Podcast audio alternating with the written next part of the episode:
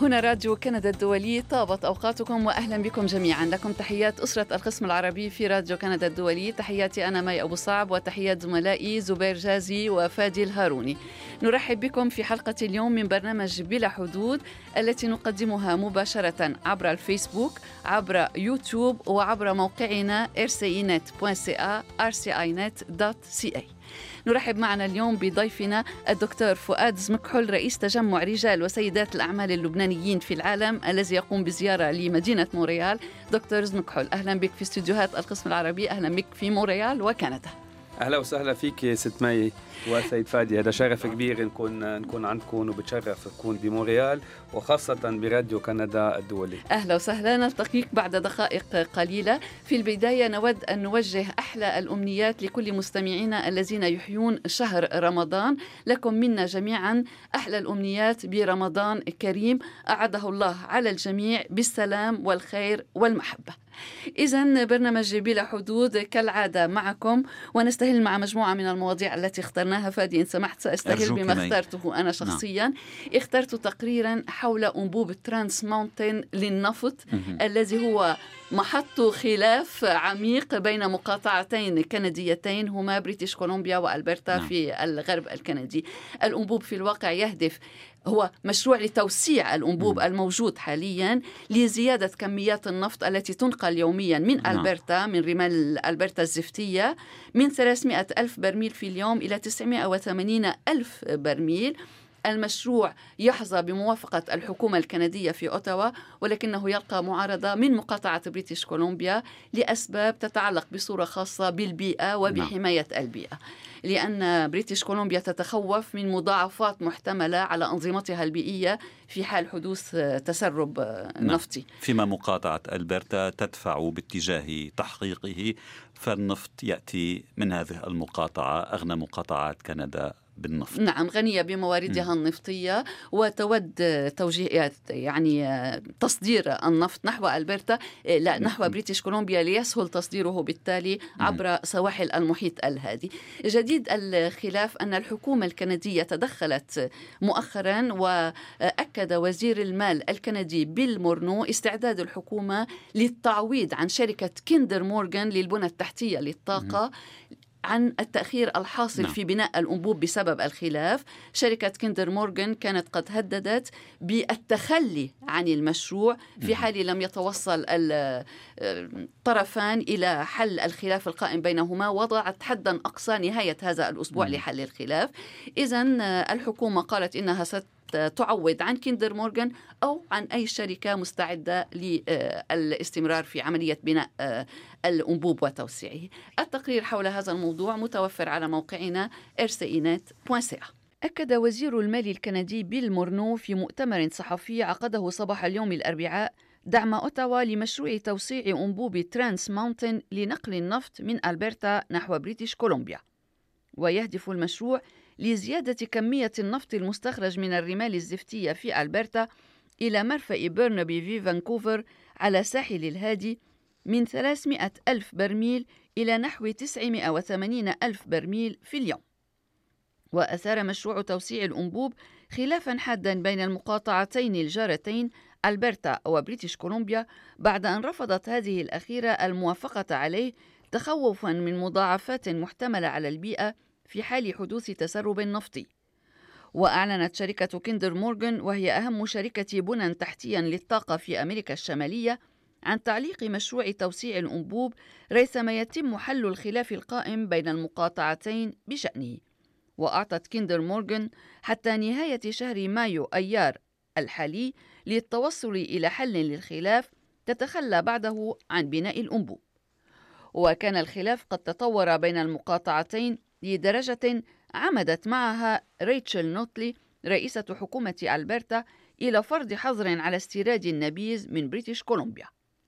واليوم أكد وزير المال بيل مورنو في مؤتمر صحفي أن أوتاوا مستعدة للتعويض لشركة كيندر مورغان عن الخسائر التي تكبدتها من جراء المحاولات التي قامت بها بريتش كولومبيا لعرقلة المشروع وكانت أوتاوا قد أعطت في عام 2016 موافقتها على توسيع الأنبوب ونستمع إلى بعض ما قاله وزير المال. Let me remind you that we're here today because despite the government of British Columbia approving this project, the BC Premier, Premier Horgan's stated intentions are to do whatever it takes to stop the project, which is unconstitutional in its very purpose. دعوني أذكر بأننا هنا اليوم لأنه رغم موافقة حكومة بريتش كولومبيا على المشروع فقد أعلن رئيسها جون هورغن عن نيته لبذل كل ما في وسعه لوقف المشروع وهو أمر غير دستوري من حيث الهدف قال بيل مورنو. وجاء كلام وزير المال في وقت يستعد فيه حملة الأسهم في شركة كيندر مورغان لعقد اجتماع في مدينة كالجاري. وكان رئيس الحكومة جوستين ترودو قد أوكل إلى وزير المال مهمة البحث مع كيندر مورغان في إمكانية إيجاد الحلول والمضي قدما في تنفيذ مشروع توسيع الأنبوب. وأشار مورنو إلى أن التحديات تلك تعرض للخطر مورد رزق الآلاف من الكنديين وعائلاتهم. وأضاف بأن الحكومة تعمل بالتعاون مع كيندر مورغان لإزالة العقبات التي تسببت بها حكومة الديمقراطيين الجدد في بريتش كولومبيا.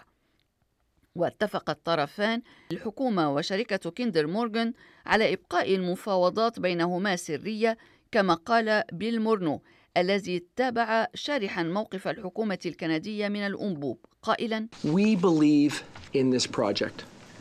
We believe that it's in the best interests of Canada and Canadians to get this project built.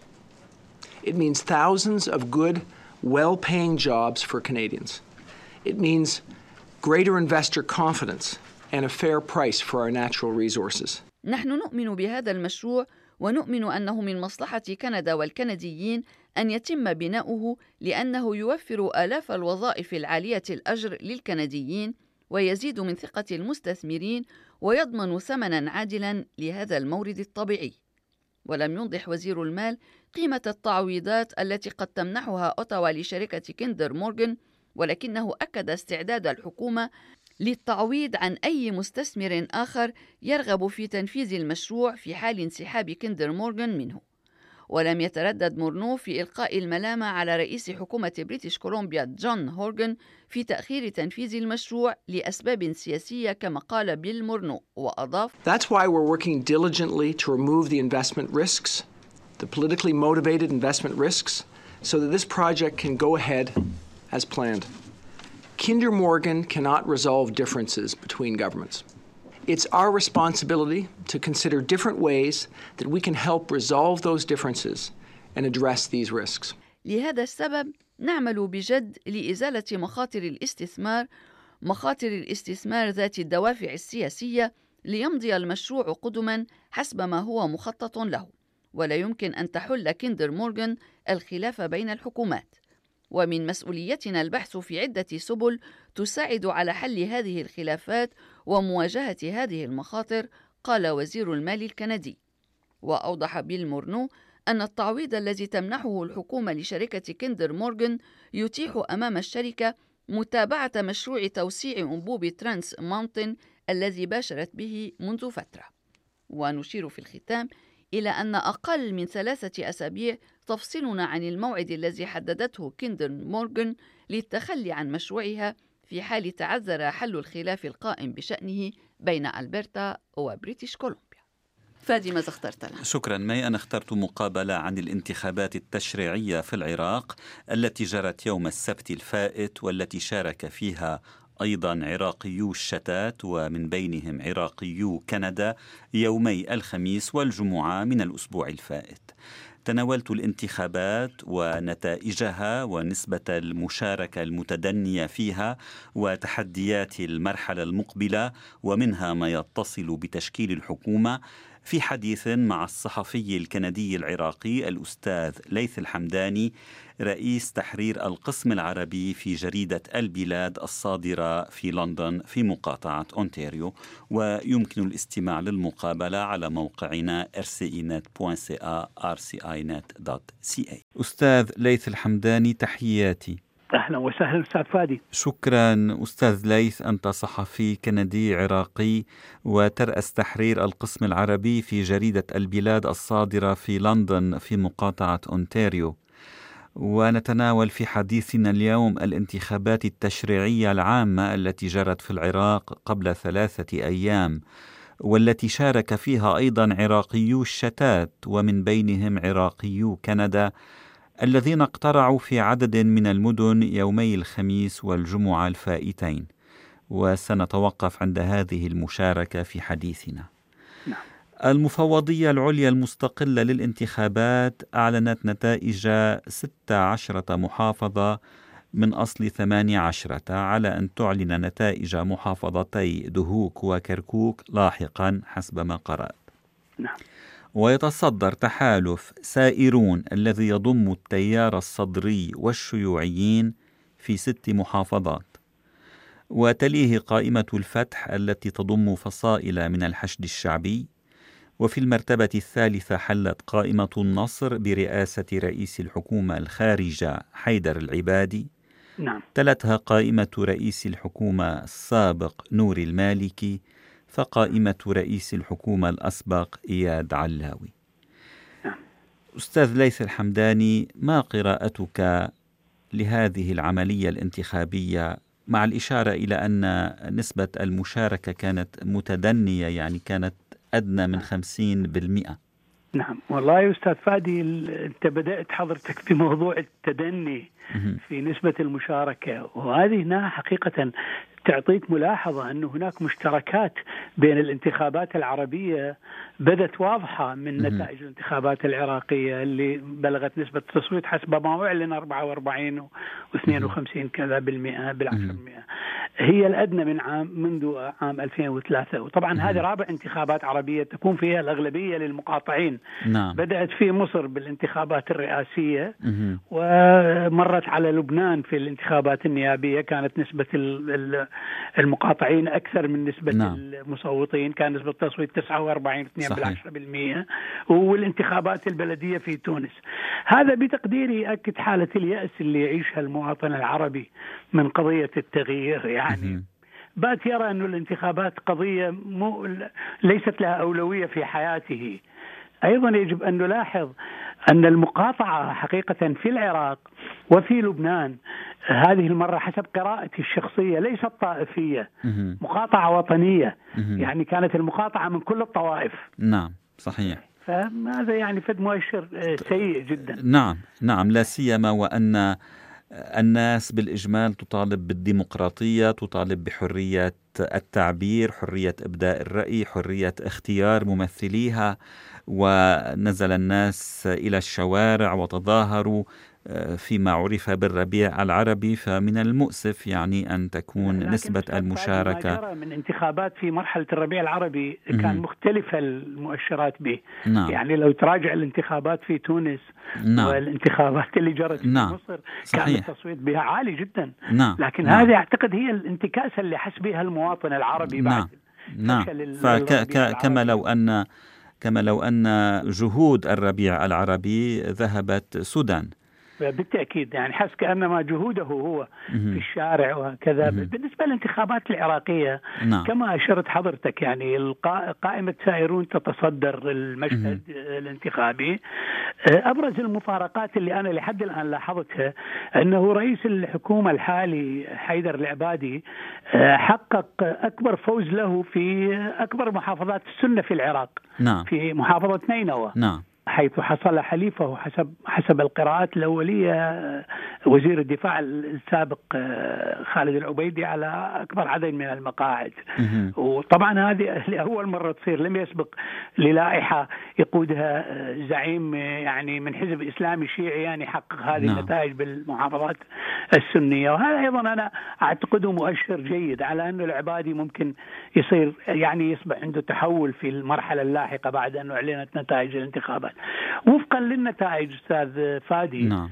آه ماكو ماكو قائمة حققت نصر حاسم يمكنها من أن تشكل تحديدا. وحدها الحكومة أو نعم. أو تعلن رئيس وزراء هذا طبعا راح يدفع إلى أهمية التحالفات والائتلافات لأن الائتلاف اللي سيشكل حكومة يجب أن يحصل على 165 مقعد.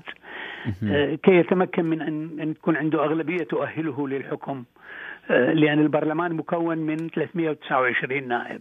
صحيح. آه، من المرجح أنا بتقديري ما راح يتمكن أي فريق شيعي من تشكيل الحكومة بمفرده. مهم. راح يبحث عن عن حلفاء من السنة والأكراد.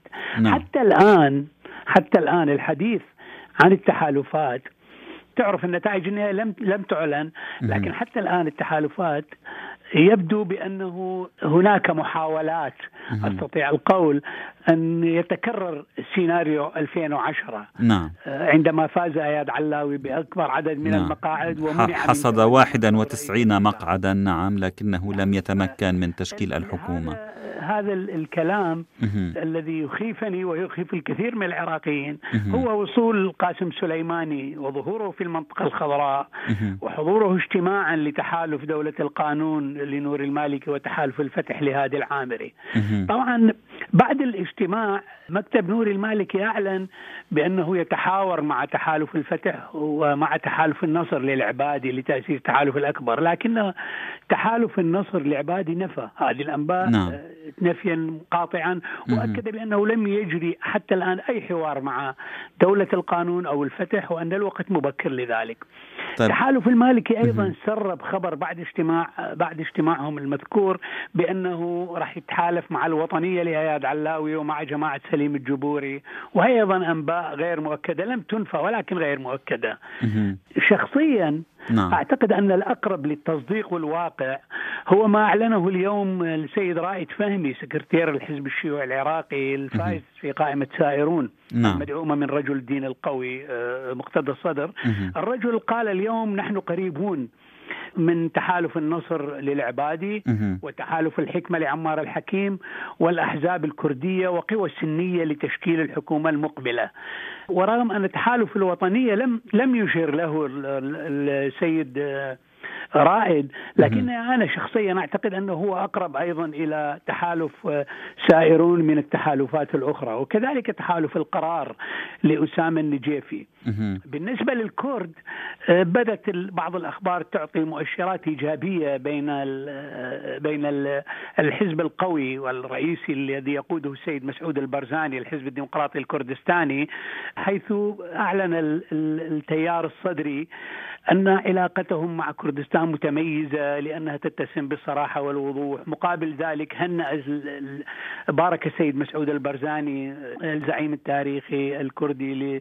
للصدر فوز آه، تحالف سائرون وبارك أيضا نيجرفان آه، البرزاني رئيس وزراء ال- آه، للصدر.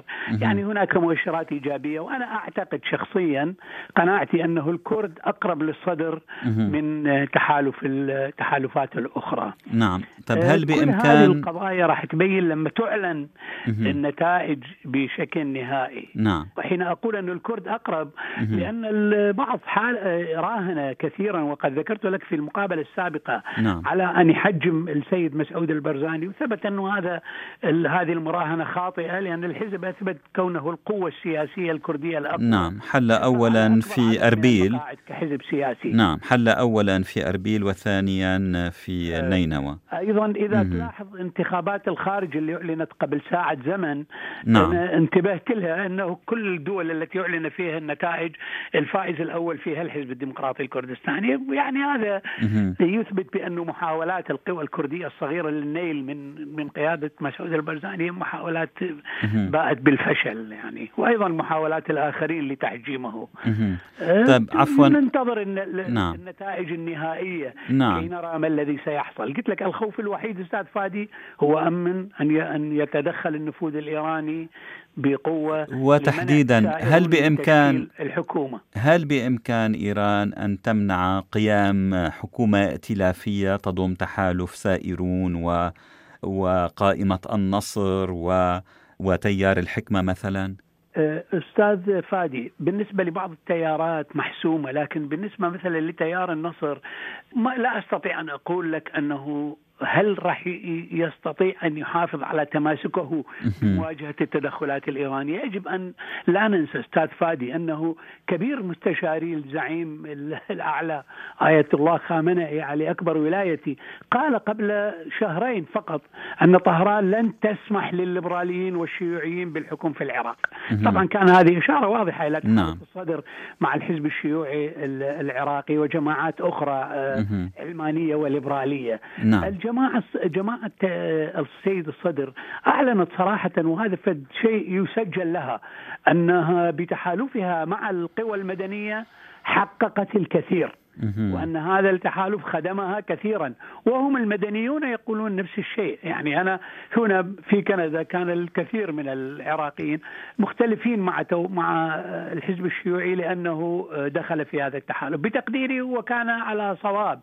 النتائج التي سيحققها اليساريون والمدنيون ضمن التيار الصدري لم يكن لهم أن يحققوها لوحدهم لأنه كانوا سيتعرضون للاضطهاد والضرب والاغتيالات وأي شيء آخر. بمواجهة مواجهه نحن في نحن نتحدث عن دولة السلاح فيها منفلت. نعم. هذه هي المشكلة. طيب نعم. بالنسبة للمشاركة العراقية هنا في كندا علمت أن أن مفوضية الانتخابات أقامت مراكز اقتراع في عدد من المدن الكندية كفانكوفر وأوتاوا وتورونتو ووينزر ومونريال وهاملتون لكنها ألغت مراكز كانت قد فتحتها في مدن أخرى في السابق من بينها كالجاري وأدمنتون أكبر مدينتين في مقاطعة ألبرتا ومركز مدينة لندن أونتاريو. ما الذي جرى تحديدا بالنسبة للمشاركة العراقية هنا في كندا؟ والله أستاذ فادي أنا آه، كما ذكرت لك أعتقد أنه كان هناك عدم اهتمام بانتخابات الخارج من المفوضية ما لا, لا أملك دليل حتى أقول أنه متعمدا كان نعم. هناك إهمال الذي وزع المراكز الانتخابية في كندا حقيقة لا يعرف جغرافيتها جيدا يعني حين يلغي آه، مكتب آه، كالجري وإدمنتون وحيث أن هناك تواجد عراقي كبير ويحصر المكتب في فانكوفر وتعرف حضرتك تكلفة نعم. النقل طبعا. بين هاتين المدينتين نعم. فانكوفر. ليست سهلة يعني. لم يذهب العراقيون إمكانياتهم محدودة يعني. لم يذهب أغلبهم للانتخابات. نعم. حصل نفس الشيء مع لندن اونتاريو آه، لندن اونتاريو أقرب مكتب لها أصبح إما ميسيساغا أو ويندزور حوالي 100 كيلو متر بالوقت اللي ويندزور هناك مكتب قريب منها جدا في ديترويت. وبإمكان العراقيين يذهبون للتصويت هناك. هاملتون هناك مكتب قريب جدا منها في ميسيساغا. بينما لندن تتوسط المدينتين. يعني. وهناك عراقيون في وودستوك وعراقيون في مل... آه، عدد من المدن الضواحي ضواحي لندن أيضا. لا أعرف أنا أعتقد أنه الذي وضع هذا التخطيط لا يعرف الجغرافيا جيدا. حقيقة اعترض هو لا يعرف الجغرافيا جيدا أم أنه يعرفها جيدا ولكن هناك أسباب سياسية. أنا لا أملك لا حقيقة دليل قاطع كي أقول متعمدا. خاصة وأنه طلب من من من ممثل المفوضية نعم. في لقاء مع آه، ممثل قائمة سائرون أن يعيدون النظر بهذا وأيضا اعترض ممثل الجمعية الثقافية العراقية التركمانية الذي هو ممثل الجبهة التركمانية على هذا التوزيع. لكن الرجل لم يستجيب. لا أدري هل هل لم يكن بيده عنده يملك الصلاحية أو لأن الوقت كان ضيق أو غير ذلك. ذلك. لهذا حرم آلاف العراقيين حقيقة في كندا من التصويت. مم. وللأسف. نعم. للأسف على... الشديد يعني. نعم. على كل حال ستكون لنا متابعة لهذا الملف. أستاذ ليث الحمداني رئيس تحرير القسم العربي في جريدة البلاد الصادرة في لندن أونتاريو. شكرا لهذا الحديث ولكل هذه الإضاءات. شكرا جزيلا أستاذ فادي. أنا العفو. العفو. تحياتي. فادي شكرا لك. زبير كعادتك كل أسبوع. سوف أتحدث معي في تقرير اليوم السبت القادم عن تحديثات في محرك جوجل وتطبيقات جديدة أطلقت أطلقتها شركة ألفابت وهي الشركة الأم لجوجل بمناسبة حلول شهر رمضان. وتغطي هذه التحديثات جانب العبادات والنصائح الصحية ووجبات الأكل الشائعة خلال شهر الصيام. إذا موضوع من وحي الشهر المناسبة. الفضيل. نعم شكرا لك زبير. آه، نرحب مجددا بضيفنا الدكتور فؤاد زمكحل رئيس تجمع رجال وسيدات الأعمال اللبنانيين في العالم. أهلا وسهلا بك مجددا دكتور فؤاد زمكحل أهلا وسهلا فيك ست مي. مرة أخرى بدي أحيي كل مستمعين راديو كندا انترناشونال وبالجاليات من لبنان ومن كندا. ومن كندا. وأنت في زيارة لمونريال بدعوة من غرفة التجارة والصناعة الكندية اللبنانية. وهذه ليست المرة الأولى التي تزور فيها كندا ومونريال تحديدا. وحضرت بالأمس في مدينة مونريال.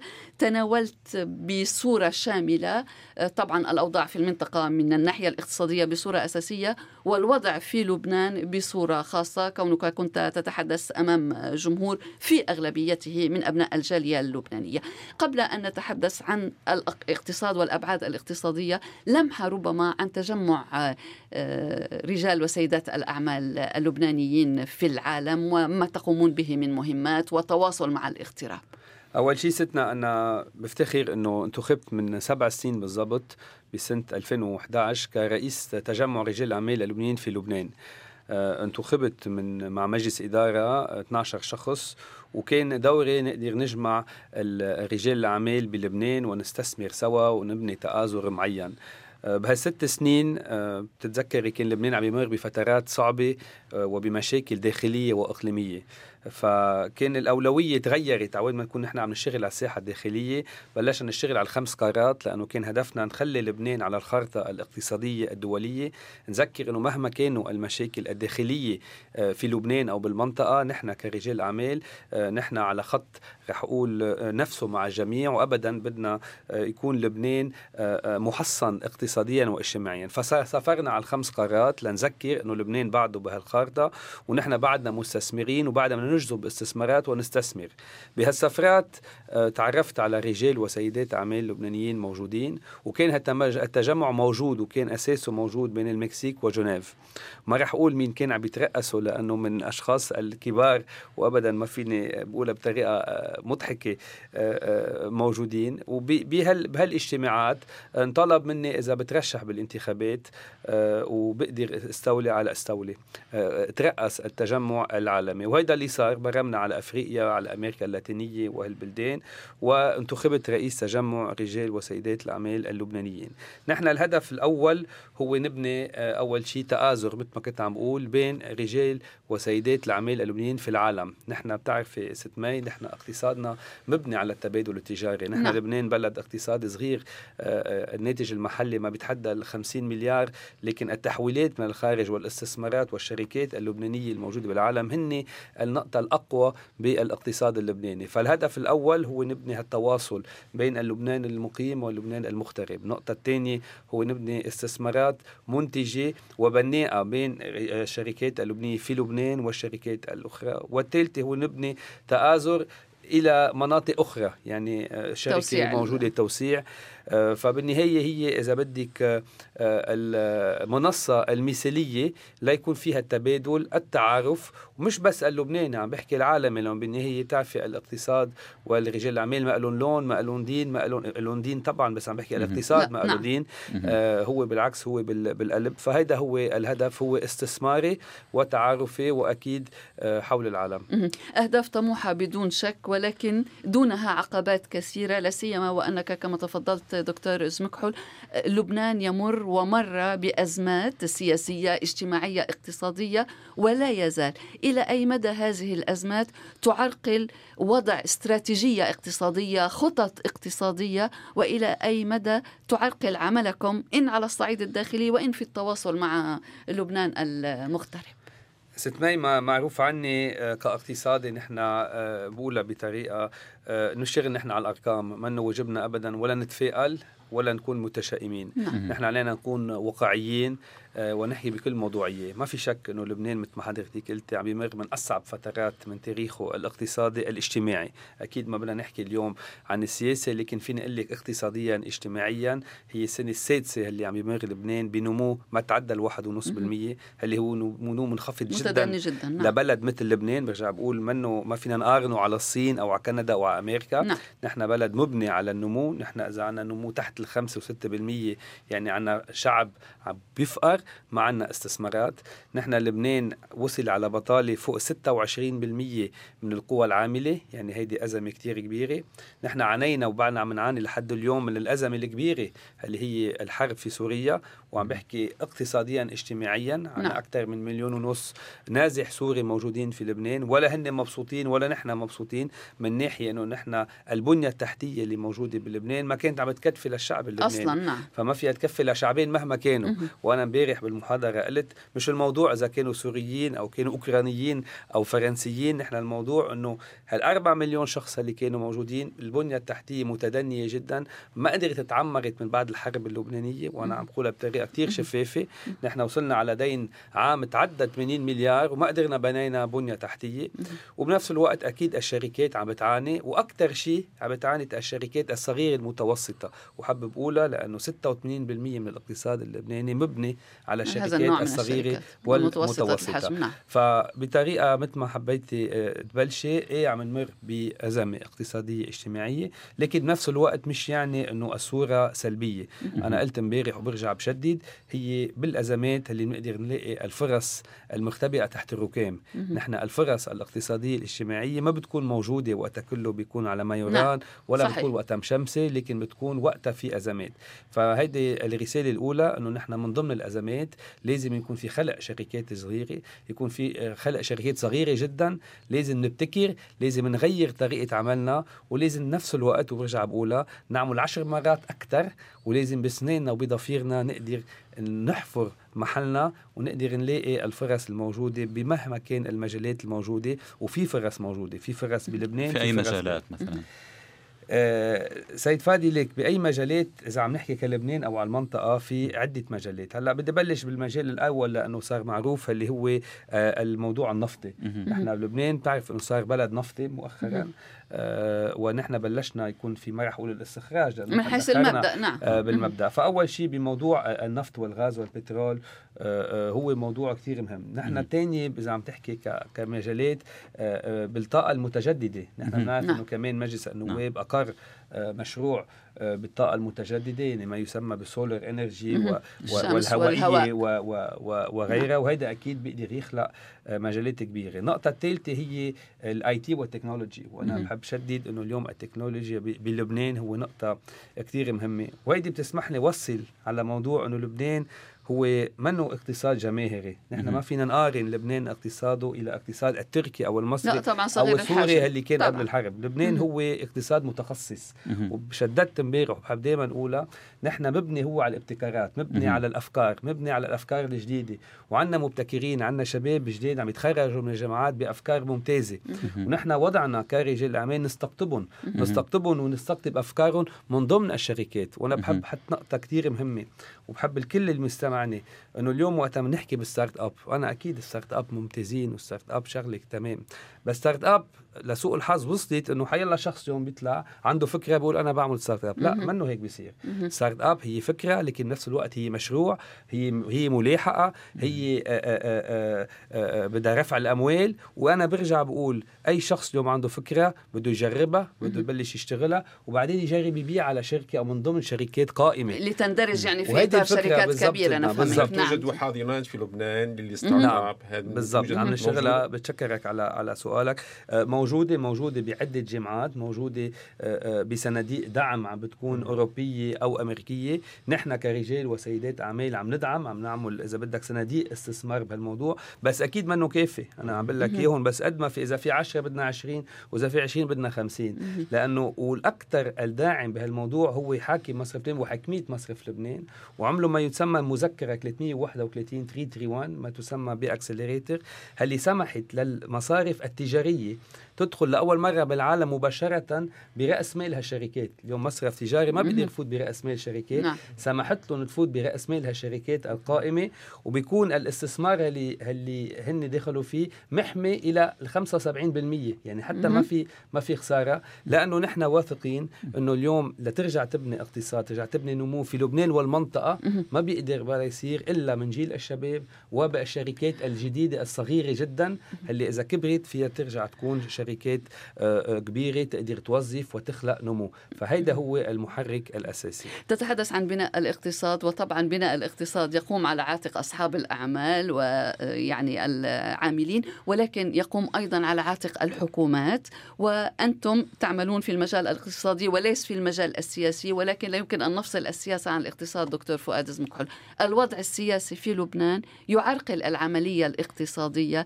كيف تتجاوزون هذه العقبة أيضا يعني؟ يعني آه، ست بي آه، معك حق وما معي حق آه، معك حق إنه أكيد في فصل بالنهاية الاقتصاد والسياسة من هن متشابكين لأنه بالنهاية وقت عندك استقرار سياسي نعم. آه، بيبني نمو وبيهيئ ويستقطب الاستثمارات فمشان هيك هن مرتبطين بس لكن نحن وقت بنقول بنفصل السياسة والاقتصاد يعني بنحب نفصل المبادئ نعم. لأنه لسوء الحظ شفنا إنه مؤخرا شخص بيكون ناجح بالاقتصاد بجرب يفوت بالسياسة أو بتجرب السياسة تجر الاقتصادي الاقتصاديين إلى وحول السياسة نعم. واللي بحب لها بطريقة كثير كبيرة. فنحن دائما بنحط بخطابنا إنه لازم نفصل الاقتصاد من السياسة لأنه السياسة كثير أوقات بتفوت بتشابكات وبتدمر اليوم أكبر سياسات بكلمة أو بحرف واللي بيدمر بكلمة أو بحرف ستنا نحن بناخذ أجيال لنرجع نعمره بالإقتصاد وبالأموال ونبني شركات. مشان هيك أنا برأيي لازم نفصلهم. اليوم بلبنان برجع بذكر ما بدنا نحكي سياسي بس أكيد نحن في في نقاط مهمة إنه لبنان لأول مرة من تسع سنين عاد إلى انتخابات نيابية. نعم. الخبرية الإيجابية بالموضوع إنه صار عندنا انتخابات. نحن بحب ذكر إنه نحن كان عندنا مجلس نواب أجد انتخابات لحاله ثلاث مرات. نعم. فاليوم يكون في آه، انتخابات بلبنان. هي شيء إيجابي إنه رجع لبنان على الخارطة الديمقراطية العربية اللي نحن متكمشين فيها نعم. وبنفتخر فيها. بانتظار تشكيل حكومة. آه، طبعا بس أكفي بس بالانتخابات ابوس على التشكيل إذا بتحب. يعني تجاوزنا عقبه اولى النقطة الثانية الانتخابات. النقطة الثانية اللي هي لا بأس بها إنه صار في قانون انتخاب جديد، هلأ بنحكي إذا القانون كان منيح أو عاطي البلاقي إذا نعم. أينشتاين كان بعده موجود كان بعده عم بيفكر فيه ليقدر يفهمه هو، لكن صار معقد عندنا جدا قانون الانتخابات كما يعرف الكثيرون. نعم. لكن صار في قانون جديد. كمان برجع بقول هذه نقطة إيجابية لأنه بنقال عني إنه أنا أوقات سلبي.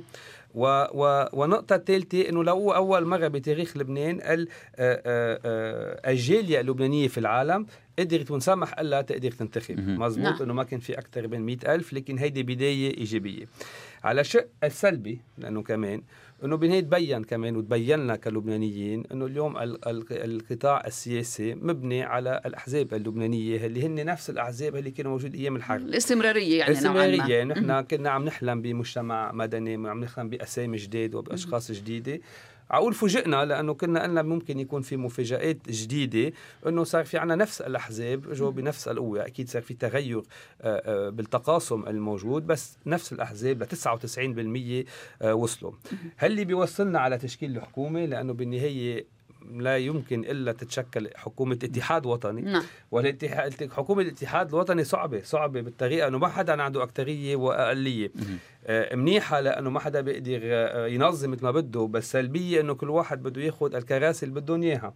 فبالعادة نحن الحكومات بلبنان أقول لسوء الحظ بتاخذ بين ست أشهر إلى سنة نعم. يعني وقتها كان الكل متفق وبرجع بقول على حكامه حكومه الرئيس مئاتي أو الرئيس الحص أو الحكومة الأولى للرئيس الحريري أخذوا بين تسعة أشهر و12 شهر اليوم بهي تشكيل الحكومة رح ياخذ وقت.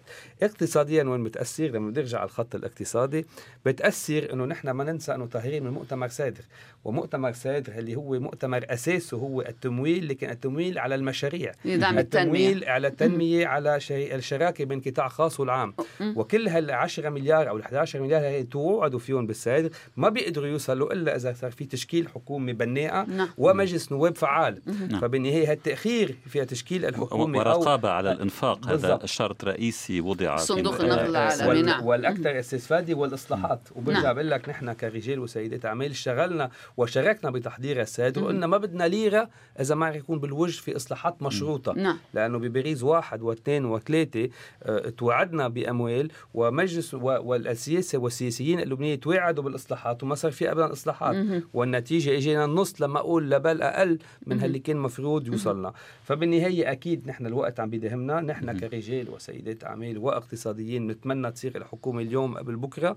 أه ويكون بالنهاية المنصة للت... للتجاذب السياسي الحكومة ومجلس النواب مثل ما كل بلدان العالم. ومش شاشه التلفزيون ولا الأرض اللبنانية اللي هي للمواطنين.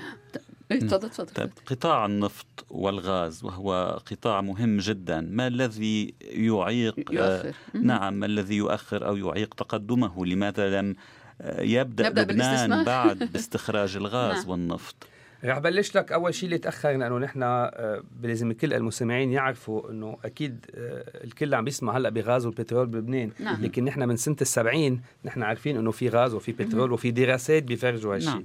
وقت نعرف إنه نحن في عنا غاز وبترول بتعرف إنه نحن عنا آه، جيران نعم. عنا إسرائيل من جهة وعنا قبرص من جهة ثانية بدأتا بلشوا بدأوا. بلشوا نعم. بال- بالنفط والا 8 سنين وبلشوا بالاستخراج والا نعم. البيع نعم. نحن لبنان أخذنا ست سنين ل أخذنا العروض. وبعد هالست سنين صار في لسبب لجاوبك أستاذ فادي لتجاذب سياسي كثير مع كثير واضح وبقولها بكل شفافية وتقاسم الحصص. نعرف نحن لبنان كيف بهالاحزاب بيتقاسموا الحصص. نحن كرجال أعمال بنكون نحن عم نتفرج ما بنكون يعني ابدا وهذا ما. قلناه دكتور زمكحل إنه الوضع السياسي. يعرقل نمو بيعرقل الاقتصاد. ألف بالمية مش مرة. لكن و- و- و- وإذا وصلنا مش لأنه لأنه وعيوا إذا وصلنا لأنه اتفقوا على تجزئة البلوكات وصار في تسع بلوكات نعم. ومقسمة طائفيا لبل سياسيا وال- وحزبيا وفي بلوكين اللي وصلوا ال- المشاريع عليهم البلوك أربعة والبلوك تسعة. وحتى أنا هالبلوكين ماني كتير متفائل وبيعتذر أقولها بطريقة شفافية لأنه البلوك تسعة هو قدام الحدود الإسرائيلية. اللي قصدي أقول إنه مش مش ضروري يكون في حرب لكن بكرة بدنا نوصل إلى إلى تحكيم دولي لأنه مشاكل. بدنا مشاكل لأنه طيب ما هل- هل الأساس هو بلبنان أو الأساس في إسرائيل؟ هل الأساس في بيروت أو الأساس في آه، آه، في نيكوزيا؟ فبالنهاية حتى آه، إذا وصل العروض وبلشنا آه، الحفر. بنعرف إنه من نهار بنبلش الحفر عندنا أكثر من 8 سنين. 8 سنين لنبلش نستخرج وبعد ما نستخرج بده يكون في تحضير كامل. أول شيء على الاستحمال الاستعمال الداخلي. نعم. نحن قبل ما واحد يبلش يصدر، نعم. يصدر بده يكون الاستعمال داخلي فبده يكون عم نغير كل الطاقات الموجودة لنستعمله لل- للكهرباء. اللي شيء ما عملناه ولا استثمرنا فيه. نعم. النقطة الثانية لتقدر آه، تصدر بدها تكون موصولية بأنابيب. وكنتوا عم تحكوا بالأنابيب آه، في كندا بده نعم. يكون في أنابيب دولية ويكون في بيع. وبنعرف إنه بالنهاية كمان آه، في منافسة في منافسة من إخواننا العرب من روسيا من قطر. يعني منه موضوع كتير هين. أنا بس حبيت أقول مش لأتشائم بس نفس الوقت ما بدنا نبني اقتصادنا مبني على الغاز والبترول. أنا بتمنى يكون عندي اليوم بتمنى أولادي أولادي يستفيدوا منه بس ما بدي أنا اليوم بيع أوهام نحن رجال وسيدات أعمال نشتغل على الواقع. الواقع لازم نعمله ونحفره بإيدينا. الاقتصاد اللبناني كل حياته مبني على الموارد البشرية. وبرجع بقول الموارد البشرية هي الطاقة الأولى وعتضلها في لبنان. نعم. طيب ذكرت الاقتصاد آه، لا يمكن أن يبنى على الغاز والنفط فقط. هناك اقتصاد تقليدي معروف في لبنان يقوم على السي... قطاع السياحة قطاع الصناعة قطاع بعض القطاعات. اليوم العالم يتحول أكثر وأكثر نحو آه، اقتصاد جديد ما يقال باقتصاد المعرفة أو يعني إلى أي مدى يمكن أن يواكب لبنان هذا التطور في ظل كل هذه العقبات وكل هذه المشاكل التي تعترض الاقتصاد التقليدي والاقتصاد بشكل عام؟ ست مي أنا سمعتك قبل بمره وبعرف قديش أنت بتقري وتشوفي بس هلأ فاجأتيني جدا لأنه عم تقري بأفكاري. وبالنهاية يعني أرجوك مش عم تحكي بالضبط لأنه هيدي كلام أنا دائما بحب كرره إنه اليوم الاقتصاد التقليدي مش فقط في لبنان الاقتصاد ال- ال- ال- العالم التقليدي العالمي نعم. المبني مثل ما حضرتك قلتي على التجارة والتبادل آه، آه، التجاري والمع وال آه، والصناعة. بطل بقى موجود وبطل هو عم يخلق النمو. نعم. لازم يكون موجود وبياخذ مثل بسيط مثل ال- ال- الاقتصاد التقليدي مثل بلد مثل سويسرا اللي بعده مبني على الجبنة والشوكولا والساعات. وفي استقرار وفي استقرار. لكن هو لحاله ما بيخلق نمو. نعم. بينعمل لأنه في طاقات بعضهم موجوده وفي ناس معودة عليه ولازم نحافظ عليهم. لكن النمو بيجي من الاقتصاد المعرفي والاقتصاد المعرفي هو مبني من التكنولوجيا مبني على ما يسمى robotization نعم. اللي هو آه، آه، مبني على ال automatic intelligence وهول هن الأفكار الجديدة اللي نحن موجودين نعملهم. وهيدي اليوم النقطة اللي كنت بدي أقولها المثالية للبنان إنه نحن الاقتصاد التقليدي في عنا مضاربات كتير كبيرة حوالينا وما عاد فينا نكون على خد أمام. لكن الاقتصاد المعرفي ما قصدي أقول بنعرف أكثر من غيرنا لكن فيني أقول إنه لأنه مرقنا بمشاكل كبيرة في لبنان خلقوا وهيدي كمان قلتها امبارح وبحب شددها بالجيل اللبناني الجديد دائما إذا بدك محبة إلى خلق الأفكار. والخلق الأفكار هالمعرفة عود ما واحد يصدر سلعه بده يصدر أفكاره. ويصدر أفكاره هو أهم مو- موقع هو للبلدان العربية. فأنا دائما بقول وبشدد إنه لبنان لازم ننظره إلى مختبر اقتصادي. نحن لسوء الحظ البلدان الكبرى استعملوه إلى مختبر سياسي. نعم. اليوم نحن بدنا إياه مختبر اقتصادي. وين بندرب أهم الموارد البشرية؟ وين نقدر نجرب أهم الأفكار والمعرفة الجديدة؟ وين نقدر نعلم بأهم الجامعات جيل الشباب العربي والعالمي مش عم بحكي ليك اللبناني. لكن أول ما ننجح كثير مهم واحد يصدر أفكاره ويصدر نجاحه. مش نصدر فقط سلعنا لأنه بنعرف إنه نحن اقتصادنا صغير لكن نصدر هالمعرفة وهيدا اللي رح يخلق نمو في لبنان والمنطقة. وهذا بيخدنا مثلا إلى سوق مثل سوق السعودية. نعم. اللي كان مبني على الغاز والبترول وشفنا إنه وقت نزل سعر الغاز من من البترول من ثلاث أربع سنين كيف تحولوا. نهائيا إلى الاقتصاد المعرفي والقطاع الخاص. وحتى لو امبارح وصلنا إلى سعر النفط 80 بال- 80 دولار على على البترول شفنا إنه الإنفاق الأكبر عم بيكون على القطاع الخاص العربي. وهذا كثير مهم يتحول السوق العربي إلى سوق مبني على الأشخاص والشركات وليس فقط النفط لأنه موارد النفط. إذا بنكون بس. نحن على الموارد النفطية بس عم نبني عليهم الاقتصاد شفنا بيس- بيوقف بيوقع السعر كيف بنوصل إلى مشاكل كثير كبيرة في المنطقة. لما بدنا نحكي حروب. نعم. طيب كونك رئيس تجمع رجال وسيدات الأعمال اللبنانيين في العالم واللبنانيون منتشرون في العديد من أنحاء العالم وتلتقي الكثير منهم في الأمريكيات في أوروبا في كندا في إفريقيا إلى أي مدى تلمس دكتور زمكحل تجاوبا لدى المغتربين في التعامل مع الوطن الأم في الإبقاء على صلة على الصعيد الاقتصادي أقصد تحديدا طبعا؟ سؤال صعب ستنا لأنه لأنه هال هاللبنانيين اللي انتشروا في حول العالم أول شيء بحب أرجع أقولها وبقولها على الهواء اكثريتهم لما أقول كلهم راحوا وهربوا من المشاكل الداخلية في لبنان منذ عقود نعم. من 100 سنة وكل ال- السفرات وكلهم راحوا بلشوا من الصفر. وبنوا إذا بقول لك شركات عملاقة نحن نفتخر فيهم شاروا بكل المجالات. اليوم نيجي نقول لهم أنتم رجعوا على بلد الأم وهذا الحلم اللي عم نقوله أكيد سياسية بيقدروا يقولوها لكن نحن كاقتصاديين بنعرف إنه بهالشركات وصاروا عم يحكوا أجيال ما رح يرجعوا على لبنان. لكن أنا برجع بقول نحن المشكلة مش مفروض يرجعوا وأنا ضد يرجعوا بالعكس أنا مع يكونوا موجودين لأنه قوة لبنان هو باللبنانيين الموجودين بالخارج. لكن النقطة الأولى هو يضل عنده هالعلاقة وصلة الوصل بين اللبناني المقيم واللبناني المغترب. النقطة الثانية لازم واحد يحافظ على هويته اللبنانية وهذه بقولها هي أهم شيء. نحن ما بدنا المغترب يكون بس سافر وينسى شو هن جذوره وينسى حتى لغته وينسى من وين جاي بالعكس. وقتها بيتذكر إذا فقط ستنا 10% من اللبنانيين المغتربين زاروا وطن الأم مرة بالسنة. كل اقتصادنا والنمو بيكون مبني بطريقة تانية. هن يرجعوا على لبنان يستثمروا.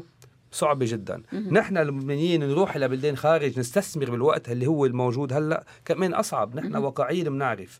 لكن الهدف هو المستثمرين اللبنانيين يرجعوا يستثمروا من ضمن شركات لبنانية قائمة في لبنان. ونفتح رأس الأموال. ونقدر نقسم الديون إلى رأس مال. ونفس الوقت اللبنانيين الموجودين في لبنان بيروحوا على بلدان وين في شركات لبنانية وعواد ما يستثمروا من بالصفر بيستثمروا بشركات قائمة. ونحن اليوم هالتبادل الخبرات واليوم هالتآزر اللي بنقدر نبنيه هذا هو الأساس.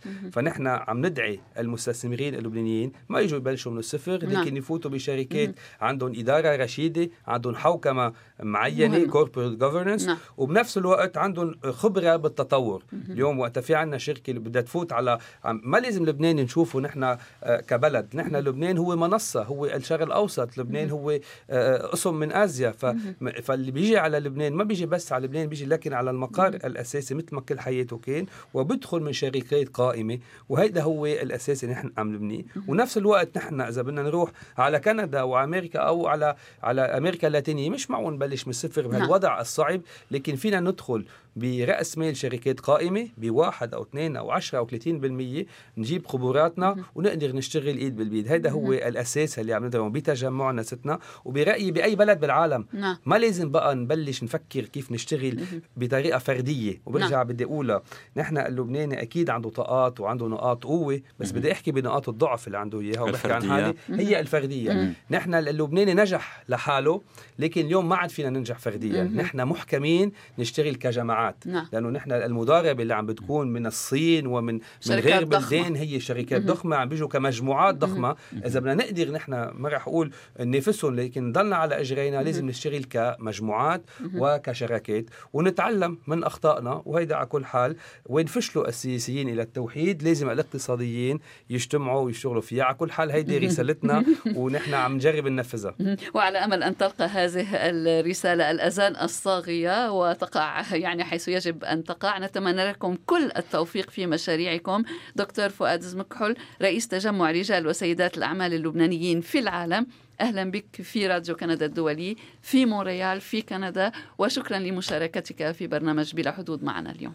أنا اللي بدي أتشكركم بتشمر كل اللي سمعونا وهذا كان شرف وبتشكركم لهالرسالة. وهي رسالة اللي حكيت على لبنان تطبق على كل البلدان نعم. وكل البلدان العربية. نحن بطلنا موجودين ببلدان لكن نحن سكينا العالم وبدنا نفكر بهالانفتاح العالمي. وأنا قاعد اليوم بكندا كأنه قاعد ببيتي وكأنه قاعد بلبنان. أهلا وهذا ما ذكرته أمس في محاضرتك. وعلى أي حال كما يعرف الكل العالم تحول قرية صغيرة الحدود زالت بين الدول في زمن العولمة والانفتاح. أهلا بك دكتور فريد فؤاد. فؤاد مثل ما قلت برنامجك بلا حدود نحن ما في حدود ابدا في العالم. أهلا وسهلا أهلا وسهلا.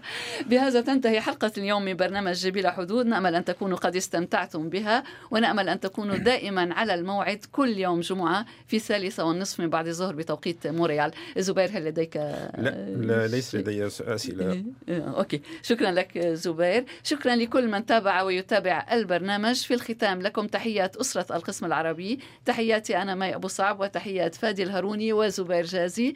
طابت أوقاتكم. كنتم مع راديو كندا الدولي